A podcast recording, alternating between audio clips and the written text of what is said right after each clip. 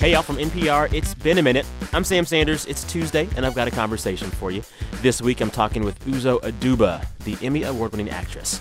Uzo plays Suzanne Crazy Eyes Warren, perhaps my favorite character on the Netflix show Orange is the New Black. Crazy Eyes is the kind of character that you cannot forget, the kind of character you find yourself thinking about and wondering about long after the show is done. This role is a stark portrayal of the realities of mental illness and how someone with mental illness survives prison. But it's also full of these really big universal themes that we all experience, like love and this idea that all of us contain multitudes and can be more than one thing at once.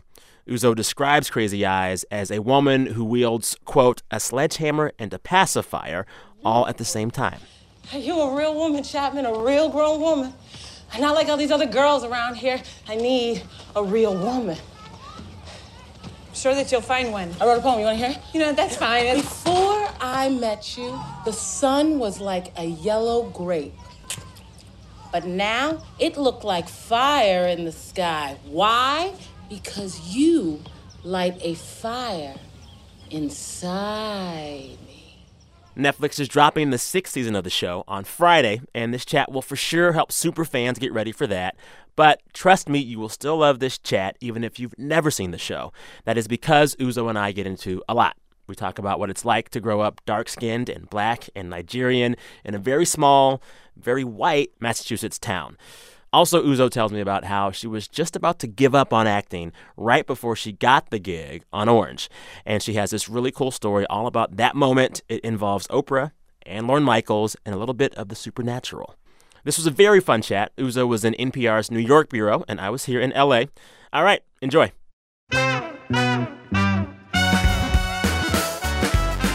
Uh, it's such an honor to talk with you today. And you too. Thanks for having me. Oh my God, no, thank you for making the time and dealing with trying to get to Bryant Park. And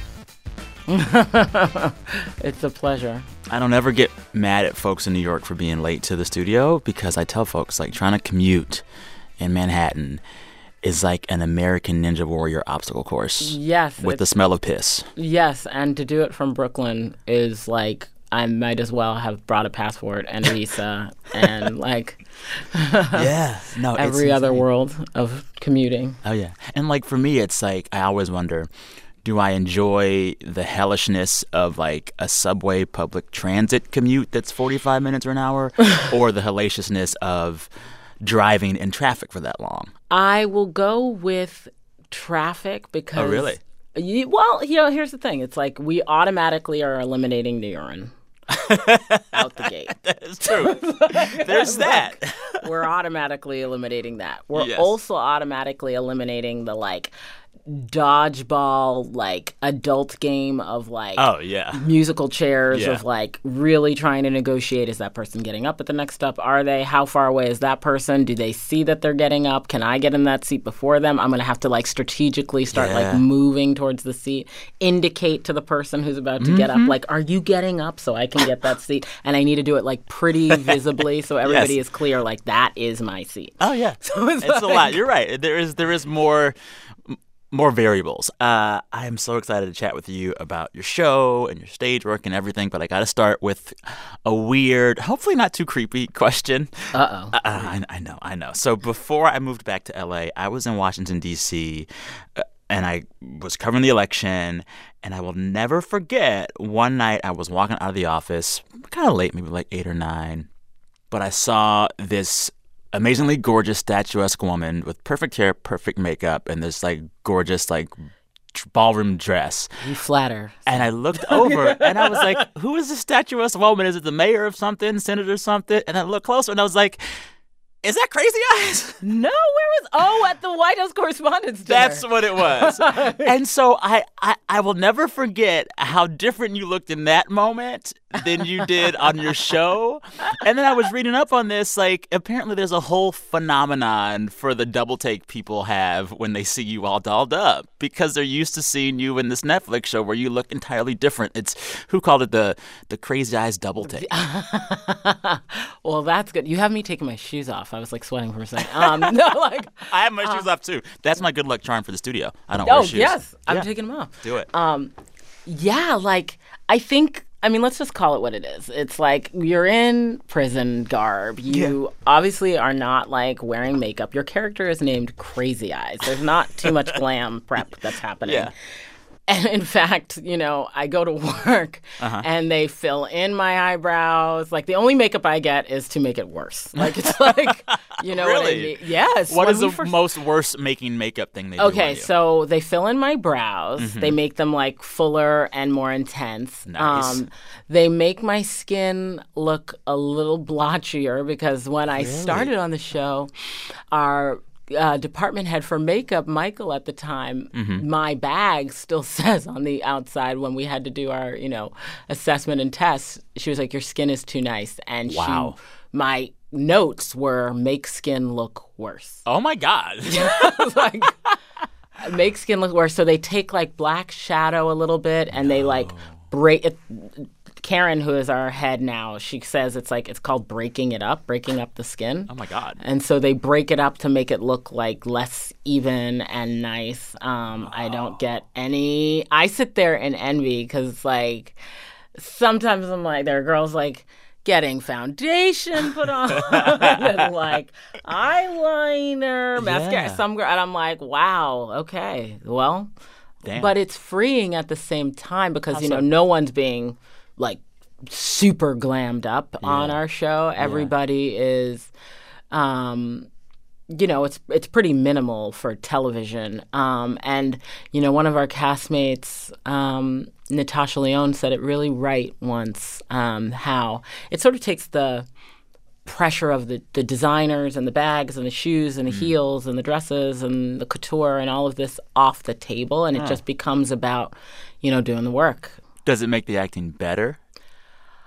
I don't know if it necessarily makes it better, but I certainly think that it makes it more equitable, you know, because in line with what um, Natasha said, you know, it's like she, she said it so like spot on. It's like, you know, back in the day, like the James Caans and, you know, the Gene Hackmans and, you know, the Brandos and the Hoffmans, all these guys, you know, in that golden age, new golden age, just got to show up mm. and do the gig. Yeah. You know, and show up and- drunk.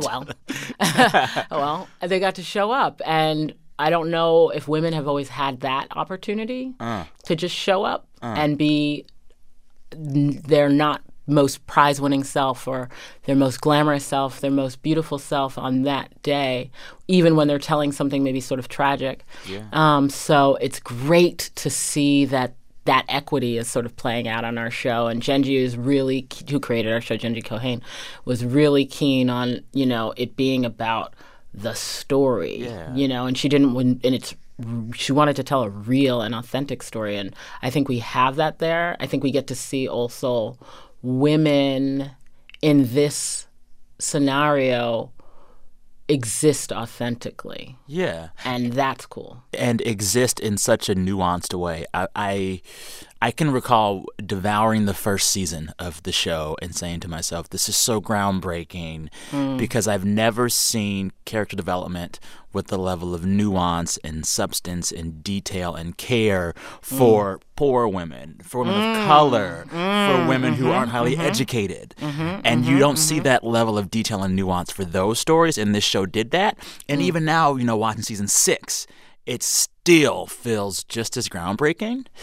I mean, like, like I really can't compare it to any other show in terms of, of the way it treats seriously the story of marginalized women.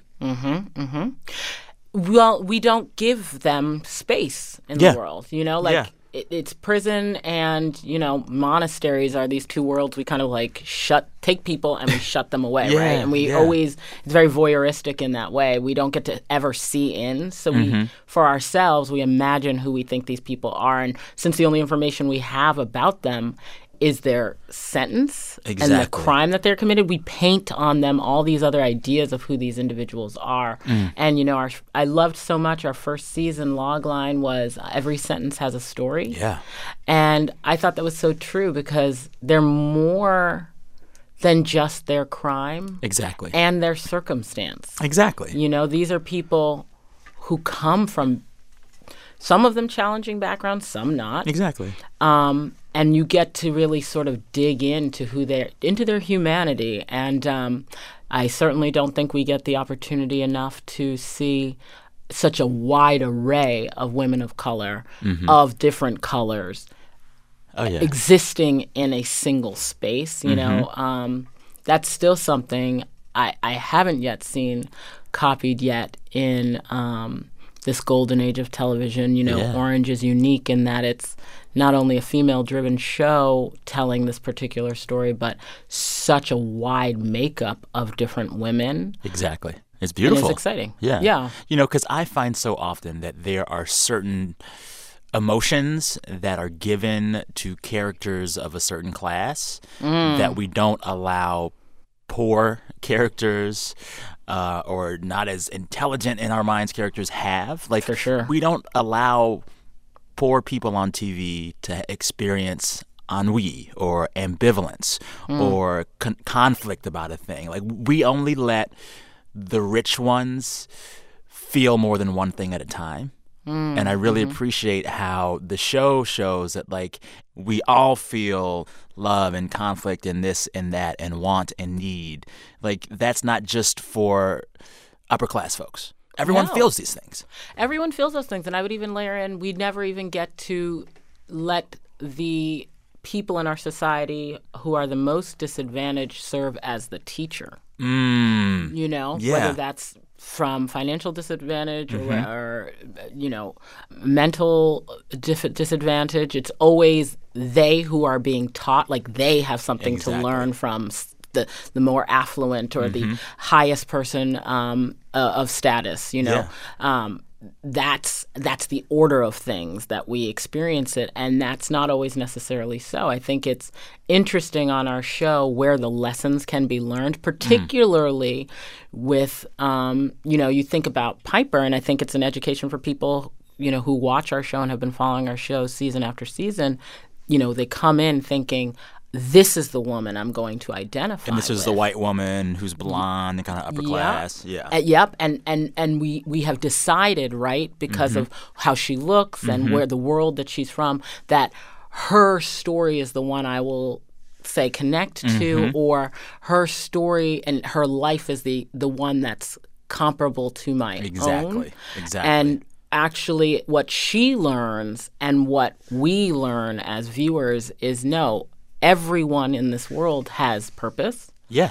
and everyone in this world has something to share and to give and to benefit from and she discovers that as the world you know season after season that you know she doesn't know everything in fact she can mess things up And she's trash. Like her character compared to the other ones. I'm like, no. I don't like I don't like her. I, I like crazy eyes. No. I like my girls. Like she for me is like I, and like I know that she is a vital character in that show. Yes, she is. But. I don't like her like I like the others. okay well I don't know what to do for you. I Take an. Advil and call me in the morning. I but I know. think But they kind of want to make her problematic, right? Like they want to make her hard to love. Well, because well, here's the thing. It's you know, again, I think it forces a reflection back at us, mm, right? yeah. She what Piper does is and her function and need to exist is so vital because she is the one who actually she is not not only does she hold the mirror, she um, she is the mirror. You know, she is the mirror. She challenges your preconceived notions and ideas of who these people are. Yeah. The very fact that you might come in and be like, "Oh, I'm going to understand the story through this vantage point," challenges how you see people in the prison industrial system at large. Yeah, and I should clarify. Uh, Taylor Schilling is a delightful actress who plays the hell out of that role. so whatever uh, ill will I have is for the character, not for her. Taylor, we love you. yes, we do. Okay, time for a break. When we come back, Uzo tells me about how you get it right when you're portraying mental illness on screen. BRB. The following message comes from our sponsor, Capital One. The CreditWise app from Capital One recently launched a social security number tracker. Here's Joe Whitchurch, head of CreditWise, on what can happen if a fraudster gets a hold of your SSN and other identifying information. That person is likely going to be able to access your credit file, open credit cards, to open auto loans, to open home mortgages. And when those loans go bad and the impact shows up on your credit history, they're going to be long gone it's important for us to ensure that candidly people get the credit that they deserve. And that's why, as we've built out our CreditWise product, we've engineered features to not only educate people this is how to use credit wisely, but this is also how to protect the credit that you've worked so hard to build. A little bit of effort can go a long way in helping you understand if you've been a victim of identity fraud. CreditWise is free for everyone, whether you're a Capital One customer or not you can find CreditWise in your app or Play Store now. I'm Shankar Vedantam, host of the podcast Hidden Brain. All summer long, we're sharing stories about reinventing yourself as part of a series that we call You 2.0. Rebels are not troublemakers, they're people who break rules that should be broken. Subscribe and embrace your inner rebel.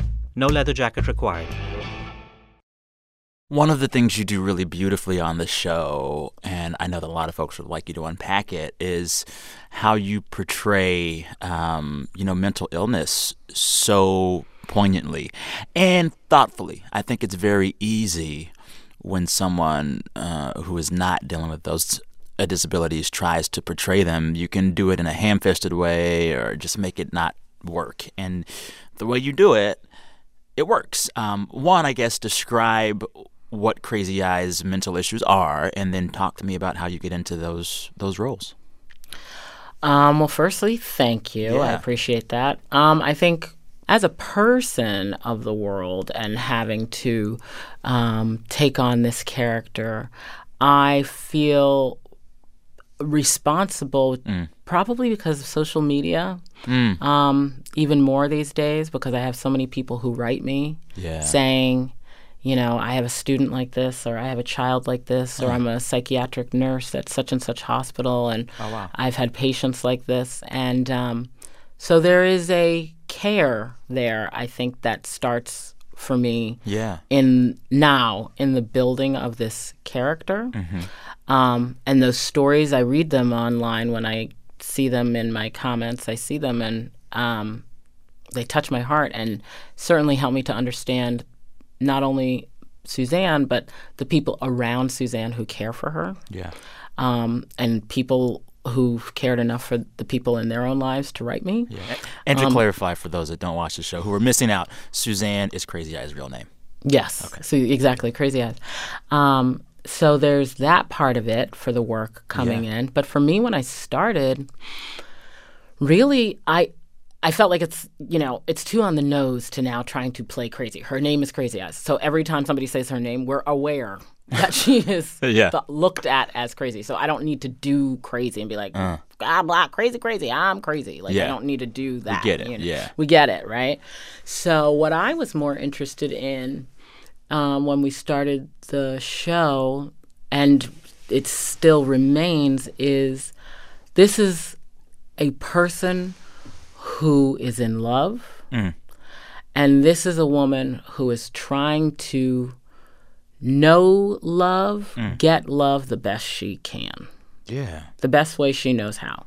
That is my central mm. focus mm. and it And it's universal. Been, and th- that is a universal story. In the season 1, she is trying to understand intimacy and love and connection in an intimate way with Piper. Season two, it's maternal with V. She's trying to get her head wrapped around that. Season three, it's self love. Mm. You know, she's trying to understand and find that. Season four is what happens when you do get love. Are you mm. ready for it when yeah. it comes to you? And five is friendship, the loss of when love leaves. Huh.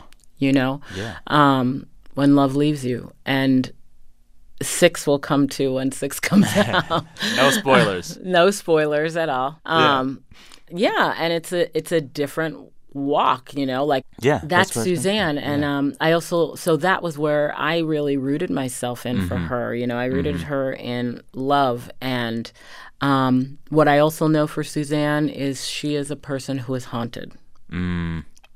And she has her demons, like all people Yeah. have. And she's Yeah. just trying to navigate through those waters as best she can, um, navigate through her feelings as best she can. And um, she's someone that I, who acts before they think. And that is where her mental health is in question because what that pause button, that nanosecond that we all have to consider a choice and consequence, um, she doesn't have. She just moves. Yeah. And it's not until after she's moved And then she thinks about it. that she thinks about what just happened. there is this scene uh, in episode 10 of season 5 where Suzanne ends up in like some white faced clown makeup. Oh, yeah. Mhm. And then she ends up in the bathroom, and you see her looking at her face and thinking about her black skin and whiteness. And then she's scrubbing off the white makeup and talking about black being beautiful. And it just hit me like a train. We actually have a cut of it right here that I want to play just for a second. Your skin is beautiful. Like walnut wood and soil and western cone flowers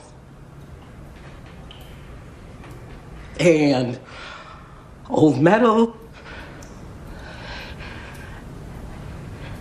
and dark maple syrup in brown jars. Wear a hat, or else your skin will get darker. And always, always moisturize. And uh, just seeing that scene, this is something that every person with dark skin has done for themselves at some point in their life. You've had to look in the mirror and tell yourself in this world that might not love what you look like that you are beautiful. Mm-hmm. And regardless of her mental illness, this is a reality for so many black people, mm-hmm. so many brown people. And what I love with what you did with that it wasn't just a hey yeah sister girl black brown skin affirmation. You see her struggling and being ambivalent over she act, she is struggling with whether she actually does love her black skin you know and, and, and, and she is struggling with knowing that she is beautiful knowing that black is beautiful but also probably having internalized a lot of messages that say otherwise and you go to that kind of ambivalent space so wonderfully how'd you get there Well, I mean, I think you started it in a pretty clear place, you know. Um, when you are not being validated or affirmed through society, yeah. you know, it challenges every child, every brown, black little child into wondering, well, am I enough? And for myself, you know, I grew up in a very traditional um, New England town. Very few people of color in my class. Yeah. Uh, growing up, in my and even fewer black people in my hometown. yeah And, um, you know, when you're in your formative adolescent years and, you know, you eh, like the big deals are crushes, right? And Yeah. the big deals Yeah. are, you know, what whether you have sambas or not. You know, like these are, are these are like the big deals, the Banana Yeah. Republic shirt or not, you know. uh-huh Um, and you know, in term when it comes to dating, this was an easy access point because when I was growing up and around me, mm-hmm. beauty was defined. The girls who boys liked had blonde hair, mm. blue eyes, mm-hmm. brown hair, mm-hmm. green or hazel eyes, and that was looked at as beautiful. oh yeah and the body types were different they weren't having the curves they weren't having the None lips the that. nose yeah any of that. And what happens automatically, and this is why things like representation and visibility matter. yeah Initially, you think, well, if this is what is beautiful, then the antithesis must be ugly. yeah right? Yeah. Or not as beautiful. Yeah. And, you know, so I had that wrestling, Mm-hmm. of course, as a kid.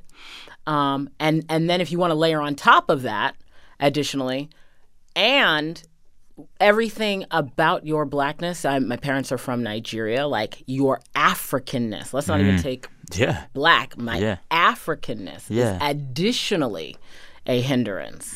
You know, you're not even fair skinned. You're not even like Exactly. you have you have a gap. You have all these other things. You know what I mean? You layer that in. Your name sounds great. It's complicated. Becomes even more complicated and um, challenging to see where you fit Yeah. um, and you have to do the work. And I, I mean, you know, I think I really, truly, I thank God for my mom. I thank God for my family because these are beautiful, strong, chocolate, gorgeous, phenomenal women yeah. who just kept pushing and pressing and forcing myself, my sisters, my brothers, everybody to be like, no, no, no, no, no, no, no, no, no. Yeah. We are not going to buy into this narrative. Yeah. This is not where we are from or who we are from, Uh-huh. Exactly. whom we are from. And so eventually it starts to tick the other way, and you start to realize as you grow up, you're like, wait, no, no, no, no, no. I look good. I look gr- not good. honey. I look great. Like, it's like, yes. I look great. Yeah. You know, and I am perfectly fine the way that I am in my blackness, in my power, in my skin, Mm-hmm. in my face, and it is beautiful. And so when Suzanne is staring at that mirror, Uzo Mm. and Suzanne are simultaneously I I I was playing it for myself more like Really? she is both mother and daughter simultaneously in this moment. to And herself. this- to to herself. Wow. She is both listener and speaker. And it was uh, our director on that episode, Laura Prepon, Mm-hmm. who, um, you know, we'd done a couple takes, and I was like, "This is, you know, the version it could be like that, and it, like this, and this, and you know." Um, she came to me on one take, and she just said, "Take as much time as you need, Mm. because this is Yeah. more. Take as much time. We will wait." And um, it's interesting what happens when you wait. What Um, happens? Well, heart mind connection, first of all, Yeah. and um, truth telling Mm. comes out rather than representative tell Mm-hmm. representation, right? So now I can give you a representation of it, and that can be moving, and people can connect. Yeah. But when you wait, now now the actor feels something What did you feel in that moment? I knew you felt something watching it. free. I felt free. Yeah. and I felt like um, the twisted pain and joy of, w- of what it feels like to break free, almost like um, a butterfly before it comes out of the yeah. cocoon. Yeah. Yeah. You know, we know there's beauty on the other side, Mm-hmm. but it must hurt a little to break out that first puncture Yeah. through. Yeah. You know, to break through out of that confining Because that's been your skin. space. Yeah. It's your prison, but it was also your skin. Yes. And it's so confining. Um, and to feel that release when you come out of the other side and your wings are these gorgeous gold and blues and, you know, wonderful oranges, like all of that's like sh- vibrant and alive. Like on the other side, it's like, wow, yes. Yeah. Felt free. I'm not crying. You're crying. who's crying? this is water I threw on my face.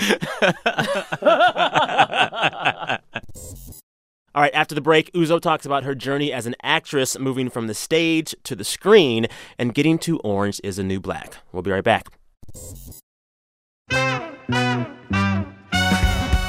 Special, special announcement. You've heard me say it before. I'm going to say it again. We're having a live show in Los Angeles on Monday, July 30th. Me in conversation with John Cho, the actor you know. He's got a new movie we're going to talk about. The movie is called Searching, and it is a tech thriller unlike any you've ever seen before. Also, his director, Aneesh Chaganty, will be on stage with me. It's going to be great, and I want you there. Get your tickets at nprpresents.org. nprpresents.org. To all my SoCal listeners, come hang with me Monday, July 30th in Los Angeles. Hannah Gadsby's Netflix comedy special, Nanette, is a cultural phenomenon, and Pop Culture Happy Hour is talking about it with special guest Kumail Nanjiani, who knows his stuff when it comes to comedy. Hear the episode wherever you get your podcasts.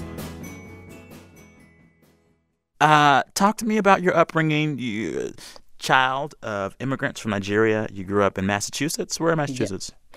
This small town called Medfield. Um, Why'd your parents pick there? my parents picked Medfield because of the education. Okay. Well, A, I'm one of five children, so um, they were not about to send us all to private school. so they needed a really great public school. Yeah. And Medfield had, if it wasn't the best at the time, it was certainly one of the best public schools in Massachusetts Okay. at the time. Okay.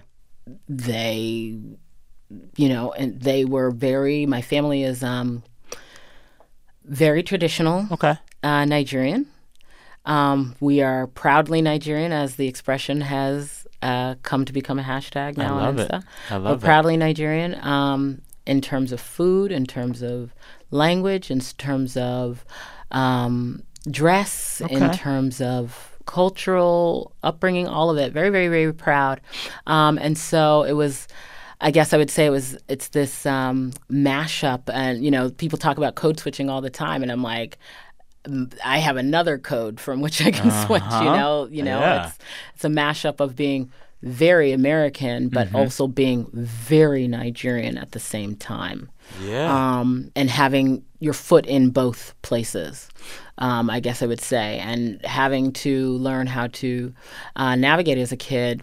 Um, people who aren't used to people with accents, or Yeah. if we're having, uh, you know, a house party, like the music that's playing and blaring out of the speakers, Uh-huh. and they seeing lines of cars parked all the way down the block, you know, my neighbors, and they're seeing all these people coming out in what they consider to be funny outfits. But I look at then and now as the most beautiful and royal and kingly way in which um, I, I've ever seen my Most family definitely. dress. Most yeah, you know, um, and it's something that I've always been proud of. I've always been very proud to be Nigerian. Um, my whole family. Um, I remember my high school graduation.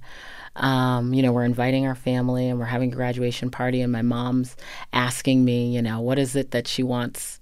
uh, What is it that I want her to cook for my guests and have there? And I was like, I want macaroni and cheese, and I want burgers on the grill, and hot dogs, and lasagna. And I was like, but I also want jollof rice. Yes, yes, with yes. fried beef, I know what you're talking about. rice and red stew. Uh-huh. Come on, somebody. You better. you better. I want egusi soup Uh-huh.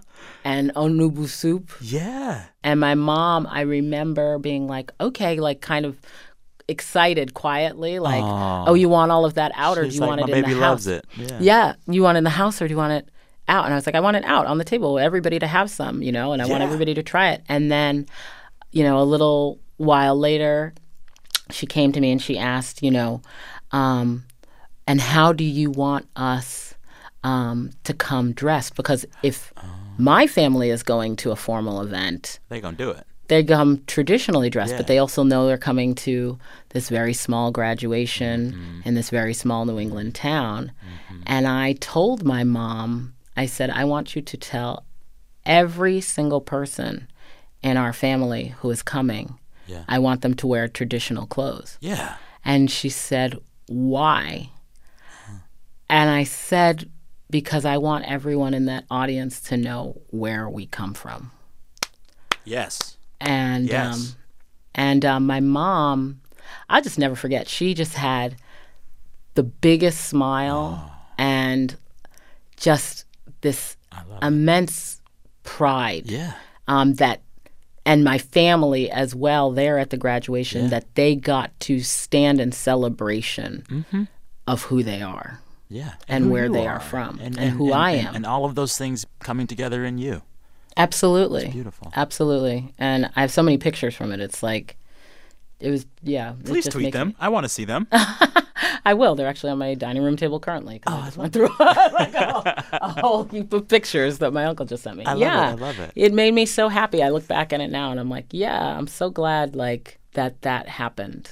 Um, you see, there's no mistaking from where I come. Exactly. You know. Own it. So I love it. I was reading that before you got the role on the show, yeah. you literally had you were late for some audition and ended up like praying to God to let you find your other path because it wasn't going to be acting. Mm-hmm. Tell me that story and like wow. Okay, yeah. So the day I got the day that I got this job, Mm-hmm. um, I had another audition for another show, Which show? um, TV show Blue Bloods, which you also got.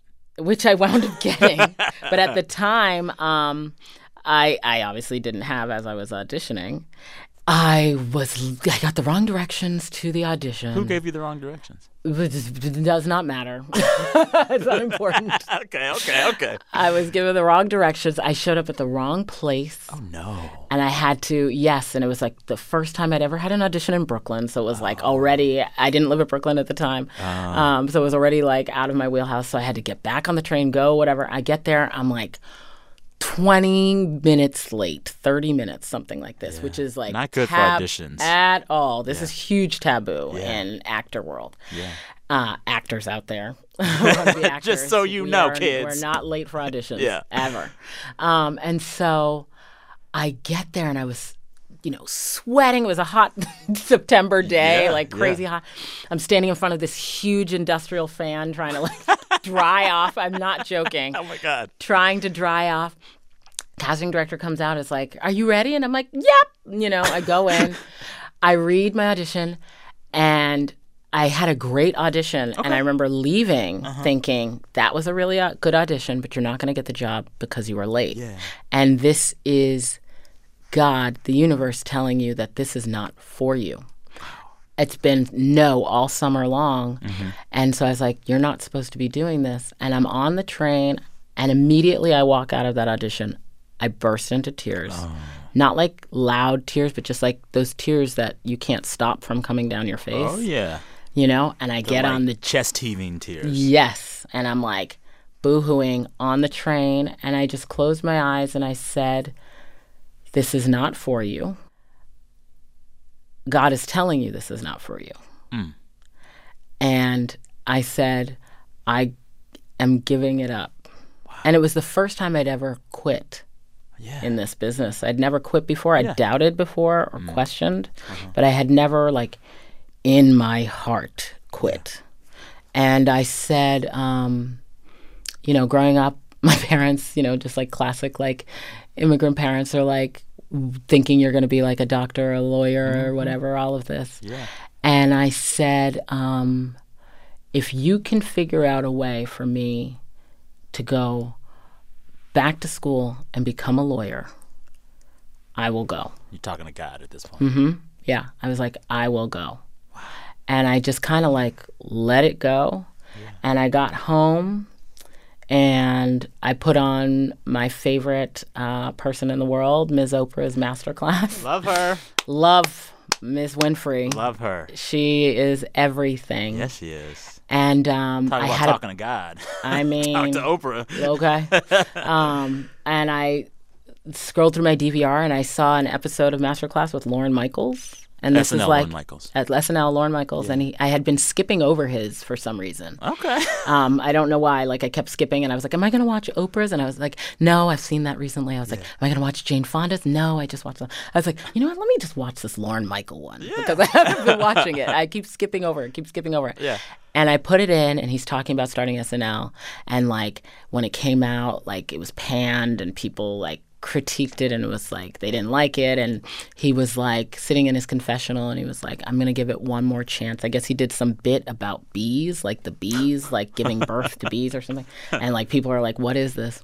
Uh-huh. And he was sitting there and he was like i said to myself i'm gonna give it one more chance. And if i can just keep the faith and he said keep the faith the screen dissolved into what looked like a country time lemonade commercial. Whoa.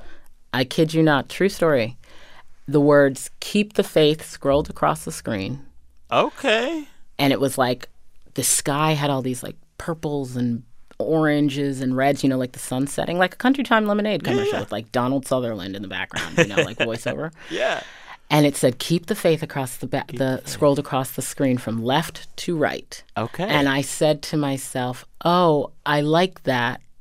Um, when I'm done with this episode, I'm gonna rewind back to that, pause it, and tweet that because I had quit. And I said on Monday I'm gonna call my manager and everybody and say I'm out. Right? yeah. I was like, I'm going to scroll back to that and tweet it. And I didn't even finish the thought. Tweet it. Yeah. And my phone rang. It was sitting on my uh, living room table. Mm-hmm. It was September 14th, 2012, Okay. 5:43 Oh, wow. p.m. Okay. And my agent and manager were on the phone calling to tell me that I got Orange is the New Black. Wow. I started crying immediately. The TV's still going. Lorne Michaels talking about whatever Lorne Michaels is talking about. my sister was ready scheduled to come over and we were going to have a sushi and wine party. Mm-hmm. Like, at, you know, I was going to tell her, like, I'm out of the game. I'm, oh. I quit. Yeah. She comes over. It winds up being a celebration. Yeah. I turn off the TV, and here's the kicker, right? Okay. True story. Yeah. Completely true. Okay.